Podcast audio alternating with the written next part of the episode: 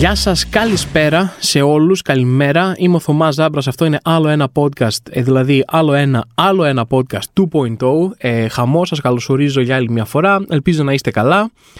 Εγώ δεν είμαι, παιδιά, δεν είμαι, δεν περνάω καλή φάση, αλλά τι να κάνουμε, αυτά έχει ζωή. Ε, τα έχουμε πει 100 φορές. Ρε παιδί μου, είναι δύσκολο, με το δικό μου μυαλό είναι δύσκολο να περάσεις καλά. Εντάξει, είναι δύσκολο να περάσεις καλά σε αυτή τη ζωή, αυτή τη στιγμή, έτσι, μεταξύ μας τώρα. Αλλά και με το δικό μου μυαλό είναι δύσκολο. Δηλαδή, κολλάω σε πράγματα, σκέφτομαι πράγματα που δεν βγάζουν νόημα από τα πιο μικρά, από τα πιο ασήμαντα, ρε παιδί μου. Π.χ. δεν μπορώ να απολαύσω κάποιες σκηνές από ταινίες που απολαμβάνουν άλλοι. Θυμάστε, ας πούμε, τη σκηνή από τους 300 που του λέει ο άλλος ότι πω δεν φέρατε πολλούς στρατιώτες, εδώ θα έχουμε να αντιμετωπίσουμε τον Ξέρξη και εσύ μου εδώ πέρα με 300 νοματέου, ρε Λεωνίδα. Του λένε οι θεσπείς, ξέρω εγώ, τι σκατά είναι αυτά, τι θα κάνουμε εδώ με 300 πολεμιστές. Και του λέει, Α, δεν φέραμε λέει πολεμιστές. Έκανε αρχίσει και τους λέει, Για πες μου, εσύ λέει, ποιο είναι το επάγγελμά σου. Αλλά αυτός εγώ είμαι ε, λογιστής, ξέρω εγώ, είμαι, φτιάχνω αγκία και τέτοια. Εσύ, εγώ ξυλοκόπος, εγώ ε, θηρευτής και τέτοια. Δεν ξέρω, ε, κάνω και μια αναφορά στο ε, Age of Mythology για όποιον υπάρχει εκεί έξω, θηρευτής, δρυτόμος κτλ. Ωραία, και του λέει τέτοιο. Οπότε, λέει αυτός, Α, τώρα θα σε, θα σε τα πόσο άσχημα, λέει ο Λεωνίδας και γυρίζει στους Σπαρτιάτε και του λέει Σπαρτιάτε, εσείς τι επάγγελμα κάνετε; Και οι Σπαρτιάτε αρχίζουν όλοι μαζί να φωνάζουν Αού, αού, αού, αού. Αυτό, αυτή ήταν η απάντησή τους. Άρα δεν κατάλαβα ποιο είναι το επάγγελμά σας, τι είστε δαπίτες και α και ου, ας πούμε. Δηλαδή, απαντήστε τον, στον άνθρωπο. Σας έκανε μία ερώτηση, προσπάθησε να κάνει εδώ πέρα ένα point ότι α, είμαστε πολεμιστές. Αυτή ήταν η απάντηση που ήθελε. Ρωτούσε τους άλλους τι δουλειά κάνεις; και αυτός έλεγε: Εγώ φτιάχνω αγκία, εγώ είμαι φούρνερης, ξέρω εγώ, ας πούμε κτλ. Εγώ δουλεύω στο, στο δημόσιο και ήθελα από εσάς μία. Ε, ε, you had one job. Να πείτε είμαστε πολεμιστές, Λεωνίδα, εμείς. Και αυτοί δεν είναι. Αυτό είναι το point. Πέρα αρχίζει και φωνάζει. Αου, αου, αου. Τι είναι αυτό; Και δεν μπορώ να το απολαύσω. Δηλαδή, κάτι τέτοια πράγματα σκέφτομαι, κάτι τέτοια πράγματα αποδομώ στο μυαλό μου και δεν μπορώ να κάτσω να απολαύσω τίποτα. Ωραία. Ή έβλεπα χθες ε, μια κλασική σκηνή από horror. Έλεπα μια horror ταινία. Είχε πάλι μια κλασική σκηνή που είναι ε, μια γυναίκα μέσα στην, στο σπίτι της και ετοιμάζεται και της έρχεται ένα μήνυμα και το ανοίγει και είναι μια φωτογραφία της από εκείνη τη στιγμή μέσα στο σπίτι. Ότι κάποιος είναι μέσα στο σπίτι και σε βγάζει φωτογραφίες κτλ. Και, και υποτίθεται έπρεπε να είναι μια μεγάλη χώρο στιγμή αυτή να πούμε Α, είναι στο σπίτι. Τι αποκάλυψη ήταν αυτή. Και εγώ δεν μπορώ να το απολαύσω γιατί σκέφτομαι Φαντάζεσαι την ώρα που πάει να βγάλει αυτός ο δολοφόνος τη φωτογραφία να έχει ξεχάσει το flash στο κινητό ή να το έχει βάλει όχι στο αθόρυβο. Οπότε την ώρα που πάει να τη βγάλει μια φωτογραφία για, για να την τρομοκρατήσει, να ανάψει το flash και να γυρίσει αυτή να πείτε, Ωπ, τι κάνεις εδώ, να πει, Πω, ε, φίλε, πήγα να κάνω κάτι horror, να πει και μου το διέλυσες τώρα, τώρα μου το γάμισες. Και να είναι αυτή, Όχι, συγγνώμη, ρε φίλε, δεν το ήξερα, ε, να γυρίσω από την άλλη, να κάνω τη δέσα είδα. Ε, τώρα, τώρα όχι, τώρα μου το χάλασες, τελείωσε, ας πούμε κτλ. Οπότε δεν, αυτή είναι η φάση μου και δεν μπορώ να χαρώ πράγματα. Όλο κάτι τέτοιο, δηλαδή ε, το μυαλό μου σκέφτεται με, με ένα τέτοιο τρόπο. Α πούμε, μου στέλνει, είδα τις προάλλες που ήταν η κακοκαιρία Εύα και δεν ξέρω και εγώ τι, έρχεται μήνυμα από το 112, πώς λένε, προστασία του πολίτη, μήνυμα. Και βλέπω μήνυμα βλέπω 112. Και αμέσως σκέφτομαι, Ω, τι έγινε 112, τι έγινε, εξαφανίζεσαι για μήνες και τώρα χώρισες και θυμήθηκες, έστειλες την καβάντζα σου, ξέρω εγώ. Εμφανίζεσαι μετά από τόσους μήνες που έχεις να στείλεις ή να πάρεις ένα τηλέφωνο και το παίζεις ότι δεν τρέχει τίποτα, ξέρω εγώ. Και αρχίζω να μαντεύω, ρε παιδί μου, τι μπορεί να έγινε, τι σκατά έχει συμβεί αυτή τη στιγμή, γιατί μας στέλνουν μήνυμα. Τι είναι, με τον COVID δεν μπορεί, το έχουμε ξεχάσει, το έχουμε αφήσει πίσω μας σαν ανθρωπότητα. Αποφασίσαμε ότι δεν μας νοιάζει πια. Ε, Σεισμός, λοιμός, καταποτισμό, τι σκατά συμβαίνει. Και τι να δω. Λέει το 112, ε, Θωμά, θα, θα βρέξει το βράδυ και ε, πρόσεχε, ξέρω εγώ κτλ. Και 112, ε, τι φάση, είσαι, η μάνα μου ξαφνικά, μου έστειλες μήνυμα γιατί θα βρέξει. Μου έστειλες μήνυμα, πάρε μια ζακετούλα πριν βγεις από το σπίτι. Αυτό, τι σκατά, ξέρω εγώ. Και ευχαριστώ πολύ που θα βρέξει, αλλά νιώθω ρε παιδί μου ότι ε, είναι στη φάση στην κυβέρνηση έχουν τρομάξει τόσο πολύ με όλες τις απανοτές αποτυχίες διαχείρισης που είχαν από χιόνι μέχρι οτιδήποτε, μέχρι βροχή κτλ. Πεθαίνει κόσμος κάθε φορά που χιονίζει σε αυτή τη χώρα. Τώρα είναι σε φάση θα προειδοποιούμε για τα πάντα. Θα έχει συννεφιά μήνυμα, θα έχει βροχή μήνυμα. Ε, δεν ξέρω τι, θα έχει λίγο, θα φυσάει ένα αεράκι, θα φύσει ξεπουνέντης, ε, θα στείλουμε ένα μήνυμα και θα είμαστε καλυμμένοι. Θα λέμε ρε παιδιά, τι έγινε με τη βροχή, χτες έγινε χαμός. Θα λένε Α, σε προειδοποιήσαμε. Εμείς το μηνυματάκι μας το στείλαμε από εκεί και πέρα, έπρεπε να κάνει σπίτι σου, δεν φταίει κανένας. Εντάξει, δεν ξέρω πώς πετύχατε τη βροχή, ρε παιδί μου, το Σάββατο. Ήταν, το, ε, το είδα και σαν είδηση ε, μετά ότι ήταν κάπως fail. Γιατί ήταν, παιδιά, προσέξτε, θα έρχεται η Εύα. Έρα, τι έχει να σας κάνει η Εύα, ξέρω κτλ. Να, θα σας πάει, θα τρέχετε στα στενά από την Εύα.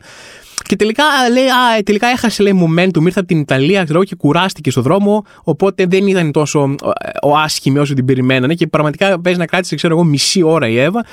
Ε, η οποία όμως ήταν καλή. Δηλαδή, εγώ ε, με ξύπνησε ένας κεραυνός την ώρα που ξεκινούσε η καταιγίδα. Με ξύπνησε ένας κεραυνός και βγήκα να δω και έπεσε νερό, ρε παιδί μου. Νερό. Δεν, δεν το έχω ξαναδεί αυτό. Δεν ήταν ε, σταγόνες τη βροχή διακριτές. Ήταν ε, ένας όγκος νερού. Σαν να έριξε κάποιος νερό με μια λεκάνη, ρε παιδί μου. Έτσι έπεφτε το νερό. Ήταν όγκος νερού, ήταν πολύ περίεργο. Αλλά κυριολεκτικά κράτησε μισή ώρα. Δηλαδή δεν πλημμύρισε ούτε το κέντρο της Αθήνας. Για να καταλάβετε πόσο λίγη βροχή έριξε σε ποσότητα δεν πλημμύρισε ούτε το κέντρο της Αθήνας. Δηλαδή, μιλάμε τώρα για εντελώς φλόρικες καταστάσεις. Τέλος πάντων, ζούμε την έκτη ή έβδομη μέρα, όταν θα βγει αυτό το podcast θα είναι παραπάνω, του καλαθιού του νοικοκυριού. Το καλάθι του νοικοκυριού, ρε παιδί μου, που για όποιον ζει σε άλλο σύμπαν, το καλάθι του νοικοκυριού είναι ένα μέτρο που πάρθηκε για να χτυπήσει τον πληθωρισμό, ρε παιδί μου, και την ακρίβεια στις τιμές. Το οποίο τι λέει; Διαλέγουμε 50 προϊόντα έτσι, randomly. Δεν μας νοιάζει τώρα τι προϊόντα παίρνεις εσύ, ποια είναι τα πιο φτηνά, ποια... Δε, στα αρχίδια μας. Αυτά τα 50 προϊόντα αυθαίρετα τα διαλέγω και σε αυτά τα προϊόντα θα υπάρχει ένας έλεγχος των τιμών, δεν θα είναι τόσο μεγάλες. Είναι υποχρεωτικό αυτό, υποχρεώνεις κυβέρνηση του σούπερ μάρκετ να μην την ανεβάσει την τιμή πολύ. Ε, κοίτα, όχι, δεν τον υποχρεώνω να το κάνει αυτό, δεν είναι υποχρεωτικό ρε παιδί μου, αλλά δώσαμε τα χέρια μεταξύ φίλων τώρα ρε παιδί μου, δεν είναι. Ε, ε, κοιταχτήκαμε στα μάτια, ε, είπαμε αντρίκια λόγια, μεταξύ μας υποσχέθηκαν δεν θα τα ανεβάσουν. Εν έχει γίνει ένα χάος, διότι τα προϊόντα που έχουν διαλέξει ε, είναι πολύ συγκεκριμένα. Τις περισσότερες φορές δεν είναι τα φτηνότερα, οπότε δεν έχει σημασία που η τιμή τους δεν άλλαξε πολύ, διότι ε, πολλά νοικοκυριά δεν μπορούν να τα αγοράσουν έτσι κι αλλιώς. Έχει γίνει και ένα χάος. Έχουν βγει δηλαδή, με αποδείξεις ότι τις εβδομάδες πριν ισχύσει το καλάθι του νοικοκυριού, αρχίσαν να ανεβάζουν σιγά σιγά τις τιμές στα συγκεκριμένα προϊόντα. Οπότε όταν γίνανε οι εκπτώσεις και το πάγωμα των τιμών ήταν ήδη σε πολύ αυξημένες τιμές. Δηλαδή γενικά ένα μπάχαλο, ρε παιδί μου. Έτσι, και δείχνει και τη μιζέρια που έχει το όλο εγχείρημα όταν το ονομάζεις το καλάθι του νοικοκυριού, όταν του δίνεις ένα τόσο μίζερο όνομα, δεν το ονομάζεις το καλάθι του νοικοκυριού. Πώς δεν το ονόμασες, για να βάλουμε μια μπουκίτσα φαΐ στο στόμα μας, έτσι, να προσφαίσουμε λίγο, να ξεγελάσουμε την πείνα μας.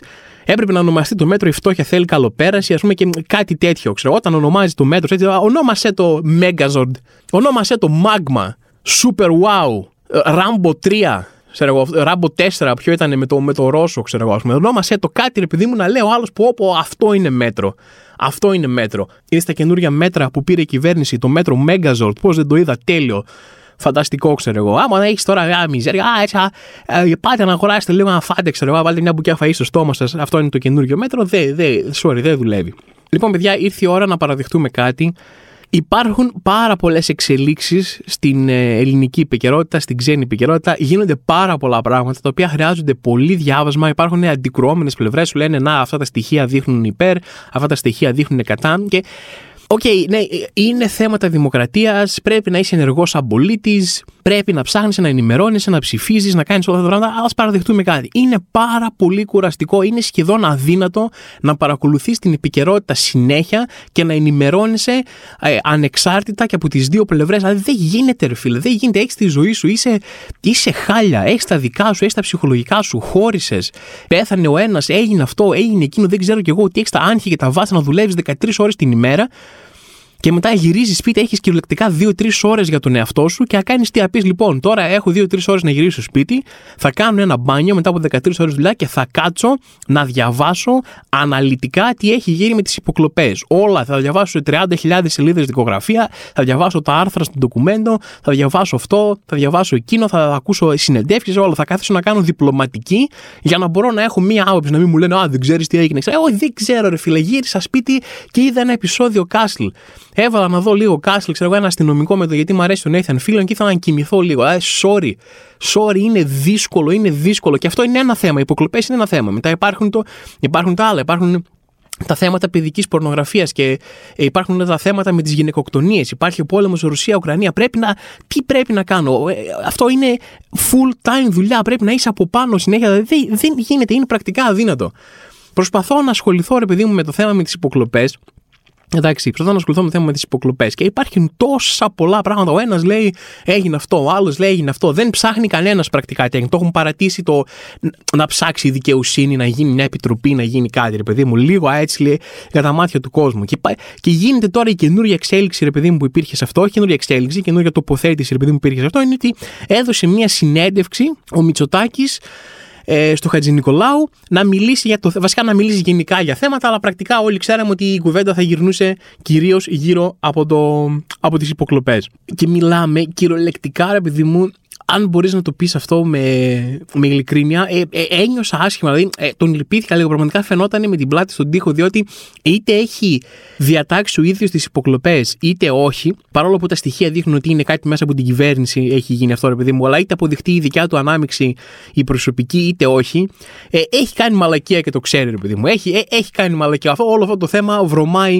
από την αρχή μέχρι το τέλος. Δηλαδή, ε, μια κρατική υπηρεσία παρακολουθούσε πολιτικούς, δημοσιογράφους, ανθρώπους μέσα στη δικιά του την κυβέρνηση. Που, OK, ναι, αυτό το, το δίνω δεν βγάζει νόημα γιατί ο ίδιος να παρακολουθεί τους ανθρώπους μέσα στην κυβέρνησή του, αλλά επίσης δεν είναι και αδύνατο. Δεν ξέρουμε τι μπορεί να έχει παιχτεί εκεί πέρα. Ε, τον βλέπεις και ο άνθρωπος ήταν χάλια, ήταν μαζεμένος, απαντούσε άσχετα πράγματα έλεγε δεν θα ασχοληθώ με το Βαξεβάνι. Εγώ δεν μπορεί να ασχοληθώ με το Βαξεβάνι. Και μετά αρχίζει και τον κράζει. Και λέει, ε, φαίνεται, βγάζει ένα χαρτί και αρχίζει και το διαβάζει. Ρε παιδί μου, ότι ο Βαξεβάνι είναι υπεύθυνος για ρώσικο χρήμα. Έφερε ρώσικα 10 εκατομμύρια από ένα Ρώσο ολιγάρχη. Και τυχαίνει να έχουν μια λίστα εδώ πέρα με ονόματα. Επίσης δεν έχει ωραία γένια. Τα μαλλιά του είναι χάλια. Το, το δέρμα του είναι χάλια. Δεν κάνει skincare, ας πούμε, Αλλά δεν πρόκειται να ασχοληθώ, ρε παιδί μου, μαζί του. Κατηγόρησε το Βαξεβάνι ότι είναι πίσω του Τζίπρα, ρε παιδί μου. Ο Βαξεβάνι δεν κρύβει καθόλου ότι είναι φίλος Σιριζαϊκό, προφανώς σε καμία περίπτωση. Αλλά η κατηγορία εδώ του Πρωθυπουργού πια είναι ότι ο Βαξεβάνη, επειδή στηρίζει ΣΥΡΙΖΑ ή επειδή έχει φιλικές σχέσεις με ανθρώπους του ΣΥΡΙΖΑ, βγήκε και είπε ψέματα ότι ε, συνέβη αυτό το πράγμα χωρίς καμία απόδειξη, χωρίς κανένα στοιχείο, χωρίς έστω κάτι, ρε παιδί μου. Απλά έβγαλε από το κεφάλι του μια κατηγορία και μετά τι περίμενε ότι θα γίνει. Ότι θα βγει, θα το πει αυτό, πήγε, μίλησε σε εισαγγελέα. Τι περιμένει να γίνει μετά από αυτό, άμα είναι όλα ψέματα. Δεν, δεν, δεν λέω ότι είναι αλήθεια, αλλά προσπαθώ να καταλάβω πώς θεωρεί ο Πρωθυπουργός ότι κινήθηκε ο Βαξεβάνης και για ποιο λόγο όχι για ποιο λόγο, αλλά τι περιμένει ότι θα γίνει αν δεν έχει τίποτα στα χέρια του για όλα αυτά. Τον ρώτησε ο Χατζη Νικολάου, ρε παιδί μου, σε κατηγορούν γι' αυτό. Λέει, Όχι, είναι ψέματα. Λέει, δεν υπάρχει καμιά απόδειξη της ανάμειξής μου. Ωραία. Ποιος το έκανε; Δεν ξέρω. Απαντάει. Αυτή είναι η αποστομωτική του απάντηση. Δεν ξέρω ποιος μπορεί να το έκανε. Ωραία. Ρίξτε ρολά. Τελείωσε. Πια, το κλείσουμε εδώ πέρα. Ε, ρίξτε τίτλους τέλος. Δεν έχω ιδέα ποιος το έκανε. Κάποιος πήρε μια πρωτοβουλία και άρχισε παράνομε παρακολουθήσει μέσα στο κράτος μας χωρίς να ξέρει κανένας ποιος είναι. Ήταν αυτή ρε παιδί μου στην ΕΕΠ εκεί πέρα, ήταν στο Facebook, όλοι παίζανε κάτι κρά και λένε ρε, πάμε να παρακολουθήσουμε κάνα σήμερα βαριέμαι πάρα πολύ. Να αρχίσουμε να παρακολουθούμε τους υπουργούς της κυβέρνησης που μας πληρώνει. Ναι, ναι, μέσα ρε, πάμε, πώ θα τρελαθούν, δεν θα ξέρουν ποιος το έκανε, θα κατηγορούν το Μητσοτάκι, δεν θα ξέρουν τι θα γίνει, θα γίνει χαμός.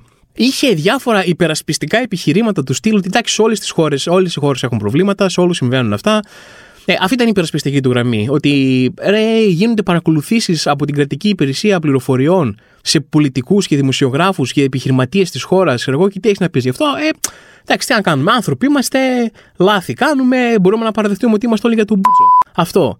Και πέταξε και κάτι, μια τάκα ότι δεν ξέρουμε ποιος μπορεί να είναι από πίσω από αυτό. Ε, Εννοώντας, δεν ξέρω ότι μπορεί να είναι τύπου ο Μοριάρτη, ο Μπλόφελντ από τον James Bond ή το Ξανθό Γένος, η Λέσχη Μπίλτεμπεργκ, δεν έχω ιδέα. Το μόνο προφανές είναι ότι δεν το έκανα εγώ. Αυτό δεν είναι κάτι που λέω εγώ κομικά, είναι μια τάκα που είπε ο Κυριάκος Μητσοτάκης. Το μόνο προφανές είναι ότι δεν το έκανα εγώ. Ρε παιδί μου, μαζί σου, Κυριάκο, δεν το έκανες εσύ. Παρόλο που ακόμα και αν δεν το έκανες εσύ, ε, κάποιος το έκανε μέσα από την κυβέρνηση, οπότε έχεις τεράστια ευθύνη έτσι κι αλλιώς συνεχίζεις να έχεις ακόμα μεγαλύτερη ευθύνη για το ότι συνεχίζεις να λες εδώ και μήνες δεν ξέρω ποιος το έκανε. Ψάξε να βρεις ποιος το έκανε. Κάνε κάτι γι' αυτό. Δηλαδή, κάνε, δείξε ότι θέλεις να φέρεις κάτι μπροστά. Πες ένα όνομα. Και όταν λέω ένα όνομα, ένα τυχαίο όνομα. Εμένα μου κάνει και αυτό. Πες, ο Γιάννης φταίει. Ο Γιάννης το έκανε. Και να σε ρωτάνε ποιος Γιάννης, και δεν ξέρω, ο Γιάννης αυτός φταίει. Εγώ θα είμαι χαρούμενος. Θα πω, OK, προσπάθησε, έδωσε μια εξήγηση. Από αυτό δεν ξέρω και δεν ξέρω ποιο μπορεί να είναι από πίσω. Έδωσε μια εξήγηση. Τον ρώτησαν για το θέμα των Δρουλάκη, ρε παιδί μου, ότι αφού λέγατε και λέτε ακόμα ότι είναι νόμιμες οι παρακολουθήσεις, για ποιο λόγο απολύθηκαν τα άτομα που ήταν υπεύθυνες για τις παρακολουθήσεις των Ανδρουλάκη. Και λέει ήταν νόμιμες. Επιμένω, λέει ήταν νόμιμες, ε, αλλά δεν έγιναν με τις διαδικασίες που εγώ θα απαιτούσα. Για το οποίο τι θα πει καν, δηλαδή είναι σαν να βλέπω εμένα, ρε παιδί μου, να προσπαθώ να εξηγήσω στη δασκάλα του δημοτικού ε, γιατί άργησα να πάω στο σχολείο. Ωραία, ε, που ε, είμαι αγχωμένος και απλά αυτοσχεδιάζω, ρε παιδί μου, και δεν βγάζουν καν νόημα αυτά που λέω. Είναι σαν να λέω, ε, κοιτάξτε, άργησα. Δεν άργησα. Ε, μπορεί να άργησα σε ένα σύμπαν που δεχόμαστε όλοι ότι ο χρόνος είναι ένα, μια ευθεία γραμμή, ένα βέλος που προχωράει προς τα μπροστά.